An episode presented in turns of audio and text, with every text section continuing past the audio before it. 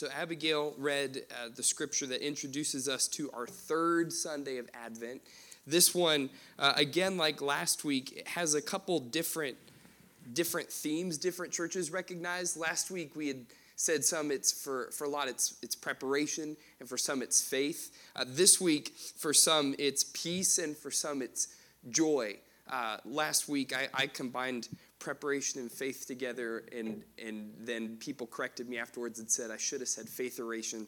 So today we are celebrating poi, which is a lot more simple to, to, come, to wrap our minds around. It's a wonderful Hawaiian dish, but we get to celebrate peace and joy today, church, that what God has done in the Messiah, whatever we, we get to see in Jesus Christ, it, it brings us a peace and a joy for the life that we have on earth. So we're going to be in Exodus again today, and we're going to actually start to see this is playing out in the life of God's people. So, again, I, I don't know if you guys have picked up on it, but what we're doing in reading Exodus and seeing the story of what God is doing forming his people, we it's a lot to think about, but we get to really reread it in two ways. We get to see what God did for the life of his people, the Israelites, and how he loved for them and cared for them and the very real, very physical things they walk through. You know, these, these are real people, real situations.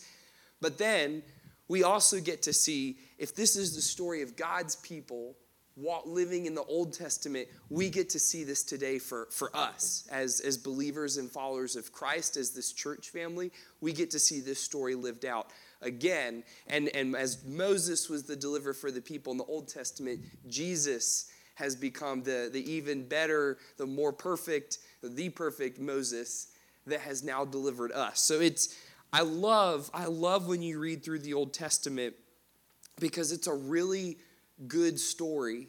It's in places it may be a little bit more difficult to follow, but you get to see all of God's work on display, and then you realize, oh my goodness, God has done this for me in Jesus. So, so keep that in mind as we read this text today because we're going to see God is starting to do his deliverance work. He's starting to bring the joy, he's starting to bring the peace to his people, and we're going to get some glimpses of what that looks like for us. And, and as we read, church, we're going to read um, the last couple verses of chapter 6 and almost all of chapter 7. The last verse fits more with chapter 8, so we'll pause before we get to that point. But as we read this today, pay attention to two people, okay?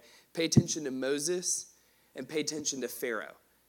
Because as we read this, we're going to see Moses is different this time. The way that he interacts with God, he, it's like he gets it. And, and in the picture of him getting it, you see what Jesus himself came to do for us. So it's, it's going to be really cool to watch Moses. But I also say, watch Pharaoh because the way that Pharaoh lives and the way that Pharaoh responds is a good cautionary tale for us. And in fact, it is, in, in my, my reading of this, Pharaoh really represents what you and I are like without Christ. Eh, so for many of us, Pharaoh represents the way we used to live, the, the way that life was like before God in Christ. And so I, I, encourage you as you read this, be encouraged that this is the, the joy and the peace we have of a life with God, and this is the reality also of what life without God looks like. So uh, we're going to read uh, chapter 6, beginning in verse 28, all the way down through uh, chapter 7. And, uh, and, and this is kind of our, our main idea where we're going today life with God through Christ. This life that, that you and I have when we give our, our lives to Jesus, we put our faith in his name. This life brings freedom, it brings restoration, and it brings worship. That's what we have with, with God in Christ. And then the flip side of this, life without God, it's, it's self reliance, it's a hardened heart, and it's ultimately brokenness. These are the kind of contrasting realities we're going to see as, as we read through this. So, this is Exodus chapter 6, beginning in verse 28, and then going running through chapter 7. On the day when the Lord spoke to Moses in the land of Egypt, the Lord said to Moses, I am the Lord. Tell Pharaoh, king of Egypt, all that I say to you. But Moses said to the Lord, Behold, I am of uncircumcised lips. How will Pharaoh listen to me? And the Lord said to Moses, See, I have made you like God to Pharaoh, and your brother Aaron shall be your prophet. You shall speak all that I command you, and your brother Aaron shall tell Pharaoh to let the people of Israel go out of his land. But I will harden Pharaoh's heart, and though I will multiply my signs and wonders in the land of Egypt, Pharaoh will not listen to you. Then I will lay my hand on Egypt and bring my hosts, my people, the children of Israel, out of the land of Egypt by great acts of judgment. And the Egyptians shall know that I am the Lord when I stretch out my hand against Egypt and bring out the people of Israel from among them. Moses and Aaron did so. They did just as the Lord commanded them. And now Moses was 80 and Aaron was 83 years old when they spoke to Pharaoh. Then the Lord said to Moses and Aaron, When Pharaoh says to you, Prove yourselves by working a miracle, then you shall say to Aaron, Take your staff and cast it down before Pharaoh, that it may become a serpent. And, and not to, to just read past this, church, but this is going to become a reality. I, I don't, it's, crazy to think of something like this happening, but, but listen to this. So Moses and Aaron went to Pharaoh and did just as the Lord commanded. Aaron cast down his staff before Pharaoh and his servants, and it became a serpent. Mind blowing. Then Pharaoh summoned the wise men and the sorcerers, and they, the magicians of Egypt, also did the same by their secret arts. For each man cast down his staff, and they became serpents. But Aaron's staff swallowed up their staffs. Just the scene that is going on. Picture that in your mind. That crazy, absolutely crazy. The Aaron's staff swallowed up their staffs. Still, Pharaoh's heart was hardened, and he would not listen to them as the Lord had said. Then the Lord said to Moses, Pharaoh's heart is hardened. He refuses to let the people go. Go to Pharaoh in the morning as he is going out to the water. Stand on the bank of the Nile to meet him, and take in your hand the staff that turned into a serpent yesterday. And you shall say to him, The Lord, the God of the Hebrews, sent me to you, saying, Let my people go, that they may serve me in the wilderness. But so far you have not obeyed. Thus says the Lord, By this you shall know that I am the Lord. Behold, with the staff that is in my hand, I will strike the water that is in the Nile, and it shall turn to blood. Again, picture this in your mind. If somebody went down to the New River and turned the entire river to blood. It's, it's, it's mind blowing to try to wrap your minds around. Again, insane. The, the Nile shall turn into blood. Verse 18 The fish in the Nile shall die, and the Nile will stink, and the Egyptians will grow weary of drinking water from the Nile.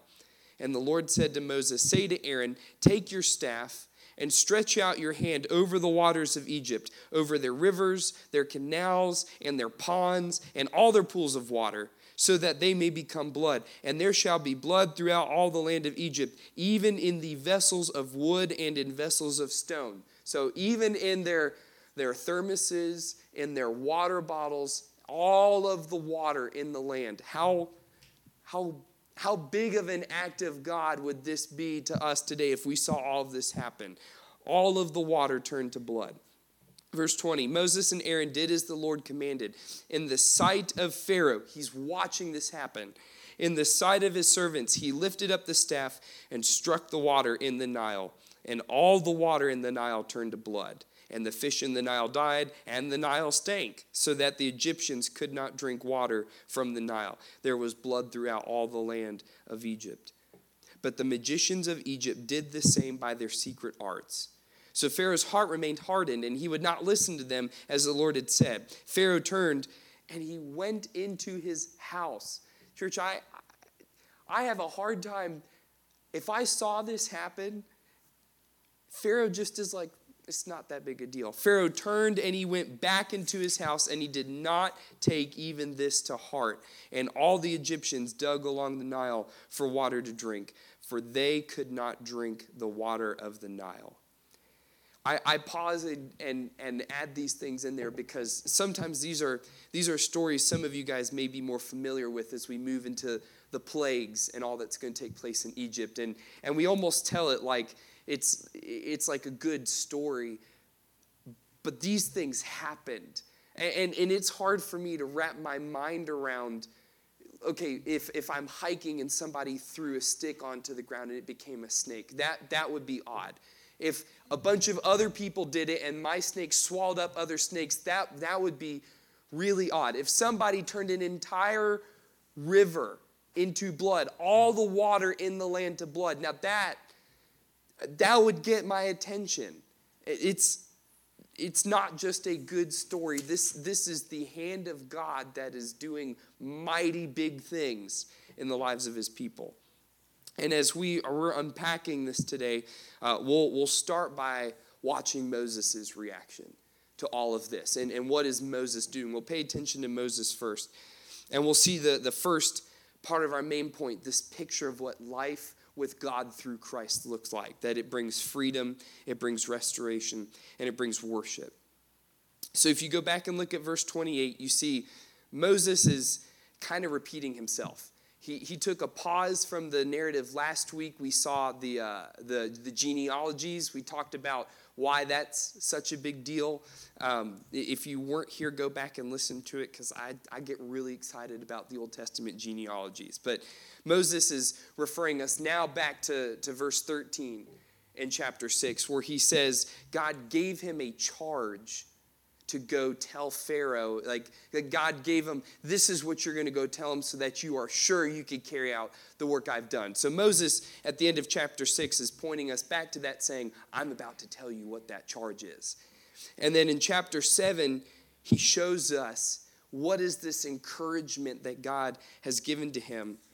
It begins in verse 1, and, and guys, I, when we're reading the text, sometimes there's just statements that maybe in our minds we hear them and we don't comprehend how how deep and powerful it is but chapter 7 verse 1 god tells moses see i have made you like god to pharaoh. Any any of uh, coincidence that moses is somebody that god is is working through just to deliver his people we see a, a picture this is the Messiah figure. This is the deliverer that God is making. And God, because God says, I have made you just like me before Pharaoh. Not, not only has God equipped Moses to do the work like he's, he's just given him special gifts and abilities to do, he has made Moses like God to Pharaoh. can you, excuse me, can you imagine? If God told you, I have made you like me. For, for whatever you're about to face, you have been made like God. Crazy. I have made you like God to Pharaoh, and your brother Aaron shall be your prophet. God has cleared the way. He himself is preparing Moses to do this work that's coming.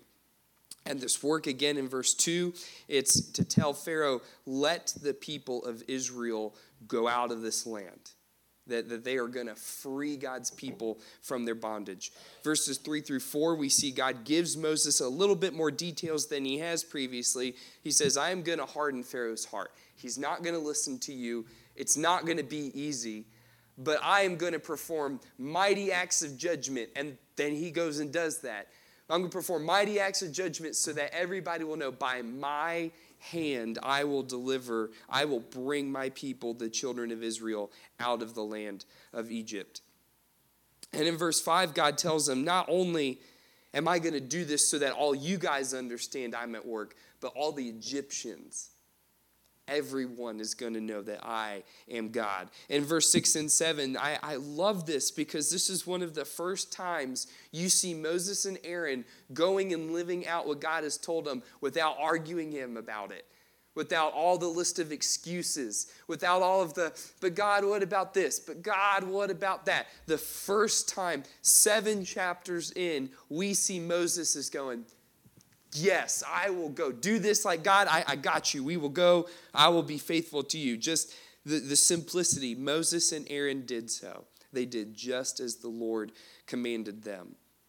And then you see God is faithful. You see God carrying this out. Verses 8 through 10, you see, hey, this the staff is able to turn into a serpent. God is doing, you know, his mighty acts of judgment to show the people I am I'm at work to free them. And then you see verses 14 through 20, what many of your Bibles may identify as the first plague. that God has brought onto Egypt, the first plague, God is, is again, doing this mighty act to show the people, yes, I am God, I am in control, and I am redeeming my people.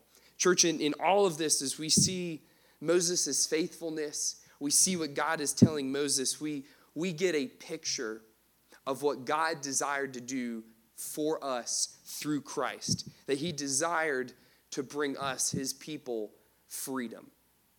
And I do, I do is before we talk a little bit about what this freedom is, I, I want to be very careful because um, we we can have different ideas about the word freedom when we talk about it. I, I, I usually, when I hear freedom used, it, it's kind of in the context of like a personal freedom, right? Like I want to be able to go do what I believe I should be able to do. It's, it's it, freedoms are tied to rights, and, and that, that's just usually the context we talk about freedom in, okay?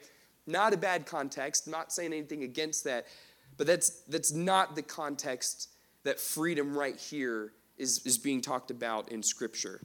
God tells us in, in verse 16, He tells Moses to tell Pharaoh, The Lord, the God of the Hebrews, sent me to you, saying, Let my people go, free them, so that they may serve me in the wilderness.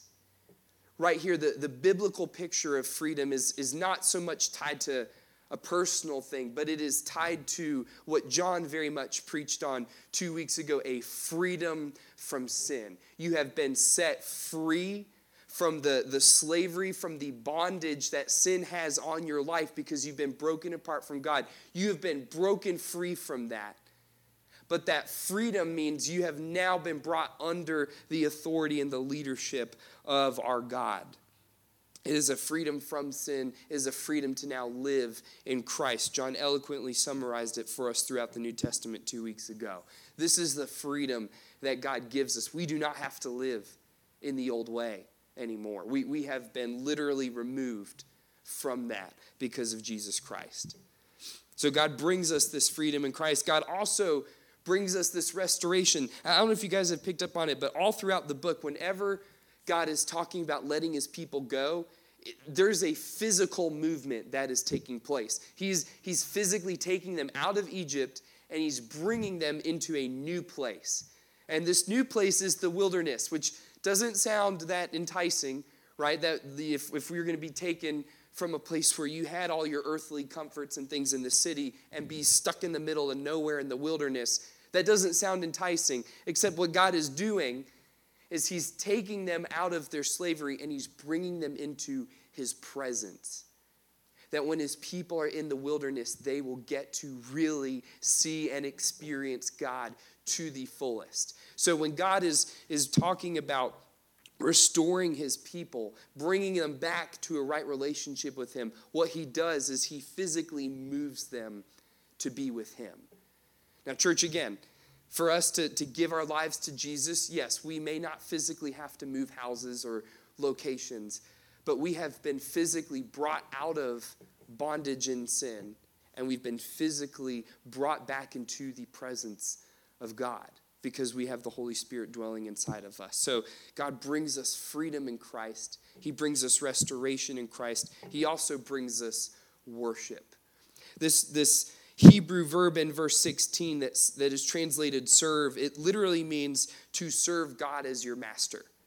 That, that when we are following after God in Christ, He literally becomes the one that we give, we give all of ourselves to. Uh, the, the word worship just means to give worth to something, right? To glorify something. To say, I don't, I don't need the meaning, the recognition, all of that for myself. I'm going to give this to something bigger than me.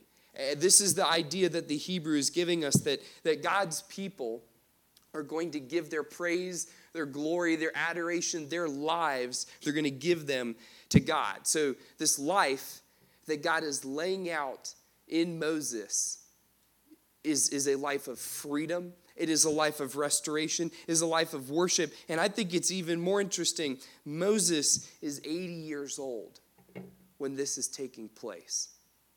Now, that, that is, that may just seem like a little bit of commentary, but, but guys, the work in Scripture takes place over long periods of time. Sometimes when we read it, we think, oh, this is like a couple days in the making.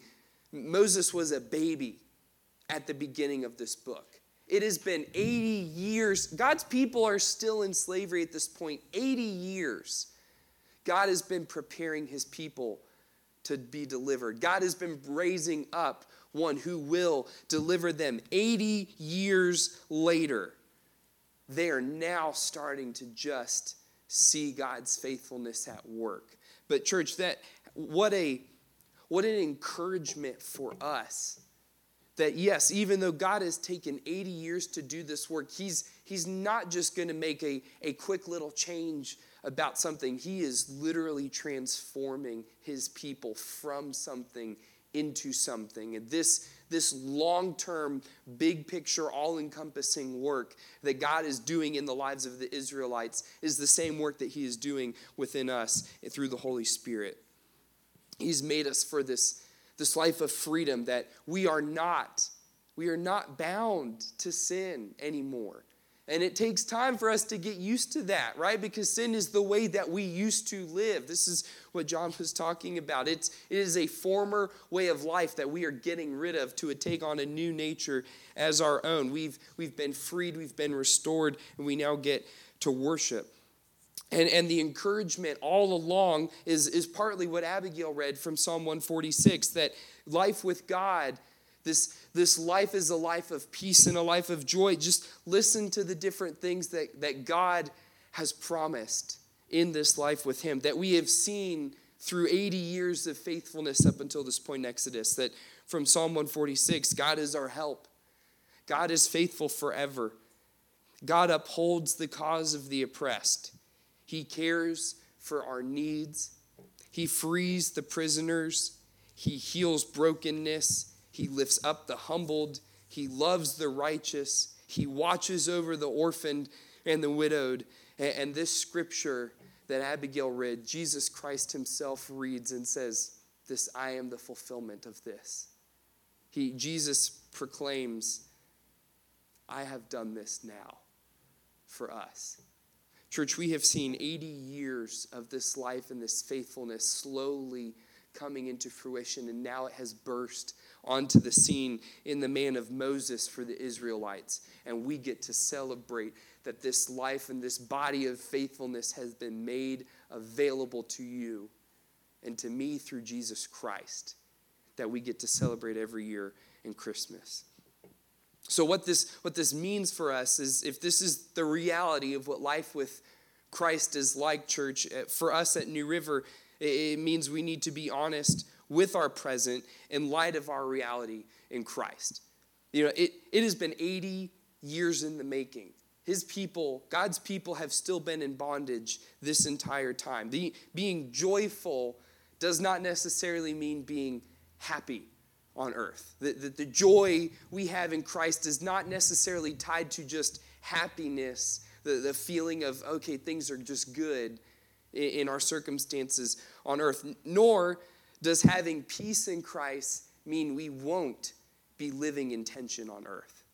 I mean, if, if you look through church history, you see very, very rarely does the church have a really, really good working relationship with the culture and with the government around it. The church is consistently persecuted throughout much of history. And, and in some moments, at its most earthly peaceful, it's not at its spiritually healthiest. That, that just because we have peace in Christ, it's not necessarily tied to there's no tension on earth.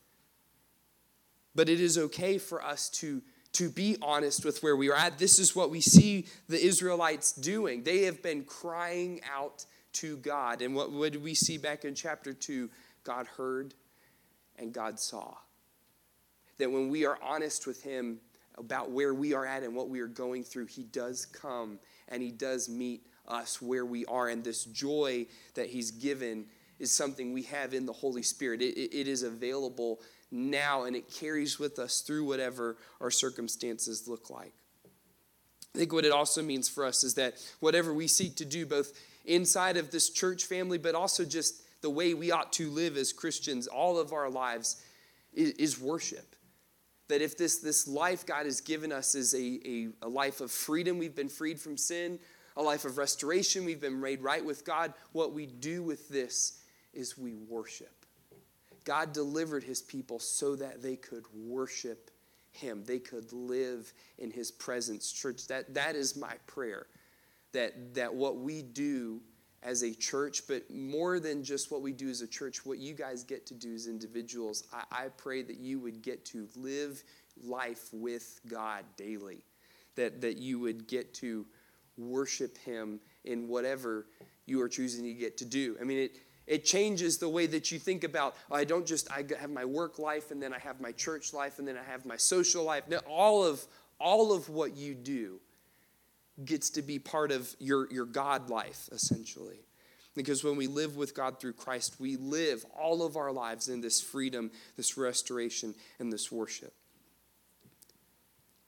So now if you go back and you read through the chapter again see through the perspective of pharaoh what is, what is this life without God look like? And it, it's important for us to, to recognize this in this season too, church, because for, for many of us, if we have a relationship with Jesus, this is the way that we used to live. We never want to see that again. Right? John talked about uh, the verses in Colossians where Paul's saying, We have put that nature to death. So, this, this is what we are moving away from. The, the, the life that Pharaoh re- reveals, the life without God, it's, it's self reliance, it's hard heartedness, it's brokenness. Uh, look at verses 11 and 12 in chapter 7. It's, you see this pattern in Pharaoh's life where he hears Moses and Aaron's request, you know, let my people go. He sees them perform a miracle, and his first thought is, let me see if I can get somebody to go do the same thing. So Pharaoh, Pharaoh gets all of his wise men, all his sorcerers, all his magicians, and by God's will, God's grace, they're able to do the same thing Moses and Aaron did. So they make their staffs also become snakes. And as a result, in verse 13, you see Pharaoh's heart was hardened, and he wouldn't listen to them. You see the exact same pattern in the, the next section, verses 14 through 22. You see Pharaoh's literally going down to the Nile. Now, in, in the, the context here, church, going down to the Nile, Pharaoh's probably going down to take a bath, okay? He's, he's going down to bathe, to spend some time in the Nile. And as he's getting in, Moses is turning the water to blood. Just, I don't know, I, I have never bathed in blood. I've never, ever thought about it, never intended to do it because it just, it just sounds disgusting, right? The, how raw an imagery would that be for Pharaoh to see this happen? And yet, you get down to verse 22, 21, and he's able to make the same thing happen through his magicians. And so therefore it doesn't it doesn't mean anything to him. I, I still am wrapping my mind around verse 23. He turned and went into his house. It wasn't a big deal. How is that not a big deal? And, and church, I, I realize that this pattern, it, it actually, it does make sense to us. Not if we're in Christ, but when we are without God. Because what you see is life without God first begins with, with like a, a self-reliance mindset. That, that I, I am kind of the authority in my own little kingdom right here. And, and this, is, this is not something new. We saw this in chapter 5, verse 2, the very first time Moses and Aaron went to Pharaoh and they told him to let the people go. Pharaoh's response Who is this Lord that I should obey his voice and let Israel go? I don't know the Lord. Moreover, I will not let Israel go. Pharaoh's heart this entire time has been Who's, who's this God?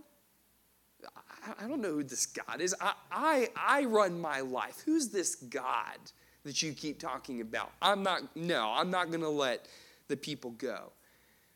And so because, because Pharaoh has that mindset of who's, who is this God, this, this self reliant, he says, I should be able to do whatever these guys can do. You see in the chapter, Pharaoh, when he sees these miracles, his response, it means nothing to him. He gets his buddies to go do the exact same thing. By God's grace, God allows these magicians to perform the same things. And, and because of that, it, it hardens his heart. that because he feels like he's able to do what God can do, he doesn't need God. And his heart begins to harden against, literally against God. And in church, when we live this way, it, it is so dangerous for us to be self reliant because as, eh, there, are, there are some very strong people that are capable of doing a lot of things. But at some point, we, we will get to the point of we cannot make ourselves right with God. That is, it is written all throughout the New Testament, all throughout the Old Testament. The, the picture that I was thinking about when, when trying to process what does it mean that we cannot make ourselves right with God, I'm gonna, I'll call your attention to it because I hadn't really thought about this. But if you read, believe it's the, towards the end of Genesis 3, right, when God is sending Adam and Eve out of the garden, he literally kicks them out because they've disobeyed him. Do, do you remember what God does right after he sends them out? He literally sticks an angel and a flaming sword to guard the way, the text says, to guard the way to the tree of life. That a permanent barrier has been established that Adam and Eve will never be able to get back into God's presence, back into the garden on their own. Church, it's a physical picture of this, this spiritual reality that we have. We cannot make ourselves right with God on our own, which is why it is so dangerous that wherever we are self reliant and our hearts become hard, we ultimately end up the same place Pharaoh does, which is in brokenness. Because at no point has Pharaoh ever relented that every time Pharaoh encounters God and he believes he can do the same thing, he never turns to God. And we even get pictures that Pharaoh's own brokenness is now affecting the people around him because as Pharaoh doesn't turn, the people of Israel are still in slavery. Right? So, because Pharaoh is not right with God, he's enslaved an entire nation of people. But also, you see in this chapter, now all the water in Egypt is blood. Pharaoh's own people are now suffering because of Pharaoh's hard heart. The, the brokenness that we have, it does not just stay within us, it affects all of the people around us. It affects our ability to relate to one another. It affects the way we view one another, the way we treat one another. This is the reality of our life apart from Christ. And, and church, this is why I, I realize just in conversations with some people, when you this is the narrative that our world is, is desperately grasping for. And, and I realize as a pastor that you, you may not have really explicitly heard me talk about things like salvation, justification, like the, like the act of coming to know Jesus in, in heaven and hell and some of those pieces. And, and I, I just want to assure you it has nothing to do with whether I believe it or not. I, I hope in my preaching you, you hear all of that to be true, but our faith is not just this exercise in morality. You are literally seeing two different lives, two different hearts on display in Moses and in Pharaoh. That, that our faith is more than a, an exercise in morality or subscribing to certain beliefs to achieve a desired result, salvation. It is a fundamental transformation in who we are from, from a way that has been broken apart from God because of our disobedience and sin to now, as we've been seeing the past couple weeks, we are taking on a new nature. It's not just like some things are changing. We are not the same people anymore when the Holy Spirit enters into us, when we have given our lives to Christ. And, and this, this is the same reality that the angels were proclaiming in the New Testament reading that Abigail gave. The Messiah had come. God was delivering his people, not just to free them from something, but to literally change their nature, to bring them back into a right place, a right standing, a right relationship with him. And, and church, we've tried to, to kind of hold this in our in our foundation series and our vision casting i mean if you guys have listened well, and, and most of you have from my conversations, you haven't heard a lot of very specific details about, like, well, what are we going to be doing differently as we've talked about the mission, the vision, the values. but you've heard a lot about life transformation, about a, just a different way of, of living and being because we are no longer dead in sin. We are now right with God. Our mission statement a community on mission, submitted to Christ and committed to disciple making. It's honestly not that specific detail, but it encapsulates what we see in Scripture and what we've seen in Moses. Our vision statement we want to be loving as Christ, learning from Christ, living in Christ. That's more than just a, a couple tweaks here and there, and whether we do a group or not on something. That, that is a total different way of life than we are used to from a life of sin. Instead of identifying things we do, we, we adopted a set of values that we share with you guys. We said we want to value certain things that are going to change the way we live, not just what we do, but all of who we are has to change. So we said we value Christ as our life reconciliation to God and others, sharing and experiencing God, transformational unity in Christ, the image of God in ourselves and others, and the power of prayer. So we've we've been doing a lot of this big picture stuff, church, because as we read this story, we realize it is a big picture work that our God is doing. And, and I don't I don't want to just boil it down into something for you guys without missing this. This is a wonderful work that God is doing.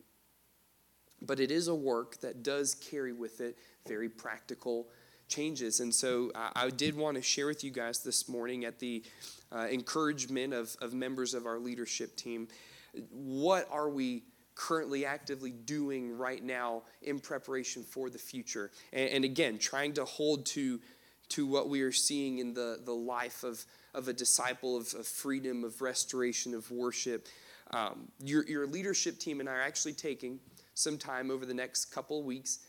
Uh, we are working through a, uh, it's, it's called the Great Annual Examen. It was, it's, it's a modern adaptation of some uh, of a guy, a, a church history, uh, not church history, one of the early church fathers kind of developed this and walked through this. Um, now, I, I, didn't tell the leadership team to this, but he, he did this every single day. Uh, so if, if we think it's long for us to take a couple weeks to do it, he walked through this every single day. But it is a, it's a time of preparing and evaluating where is, where's our spiritual health, emotional, physical, vocational, and relational health. So just where are we at? What, is, what are we doing? What have we gone through? And then we're also working through a, another tool which, which helps us look at personal discipleship. Where am I being poured into as a disciple? Where am I pouring out into other people as the disciples? Because if, if we see this story and we see ourselves in this, we realize God is doing this work within us first and foremost. And as He does that work, it's going to change the way that we live. And if we can be in a right place before God, we will certainly be able to make wise decisions and good, uh, good choices, good strategic maneuvers, if you will, about where we going as a church family. And, and I share with you guys at the business meeting, we do have a lot of ideas for things that are going to start to come out over the next couple months that we'll be sharing with you guys. And I, I don't I don't want to get ahead of myself in telling you that piece because we we are still seeing in this text God is there, there's like two different works that are going on. This inner transformation work is going to lend itself to the external fruit bearing. And, and, as a pastor, guys, I, I wholeheartedly believe if, if I ever get more focused on the fruit bearing than on this internal part, then, then I'm, I'm not going to lead y'all well. Because we get, it's much easier for us to focus on the fruit bearing than it is on the, the internal piece. And I trust the work of the Holy Spirit, man, when we are right with God, he, He's not going to lead us to miss anything. Because we see from, from Moses and from Aaron, God has been doing 80 years and he's still about to work. But he is doing a big picture work within us. And, and we, and, and being faithful to allow God to work, church, that is where God's blessing comes to us. So, how we can respond from this as the band comes back up to, to lead us in one final song uh, before we get to enjoy some wonderful, wonderfully prepared food together. Uh, I want to give you guys two questions to just reflect on this week and then a specific prayer to help us with. But the first question simply being, what is, where do we see the, the fruit of faithfulness in our lives? If, if living with God through Christ means we are living in freedom and restoration and worship, just, just be able to look at your look at your past week and say, where did I see that? You know, where, where did I see that um, you know, I may have been reminded, oh God, I, you've you've set me free from this. I, I don't have to worry about this thing anymore. Or God, you've you've restored me. I, I realize I used to get really irritated at this and I don't anymore because I realize you you you freed me from this. Where where have we seen the fruit of faithfulness? The second question, what areas of your life are still marked by uh, some of these former ways of life before Christ? The, you know, where do I see uh, some self-reliant tendencies? Where do I see, you know, some maybe where's my heart still kind of hard on a few things? Where do I see this brokenness? And guys, I want to encourage you just to pray simply, thank God for this new life we have in Christ. Mean, we get to celebrate all this peace and this joy in this season because we have this new life with Christ. And I would encourage you guys also specifically just pray for us as a church that as we are kind of pausing and preparing, um, that we will get to clearly see where is God leading us to invest in our local community, in our state, in our world. He, he does desire us to be active, and, and we see that as a result of this work that God is doing within us. God, we are grateful for your word and for how you, you lead us and you encourage us. God, we are we are humbled that you would desire to work through us to reach your creation. Lord, in the reality this morning we see of a life with you and a life without you, we are grateful for the peace we have with you and your Son, the joy that we have that we do not have to live this old way anymore. God, may we be patient and faithful to allow your Spirit to continue to work to, to root out the old life within us, Father, to, to, that we may be putting it off and putting on the new life in your Son. Father, may we be submitted before you that your nature and your Son may become our lives every day. It is in your holy name we pray all of this, Father, and we are grateful for this time of fellowship and food we get to have next.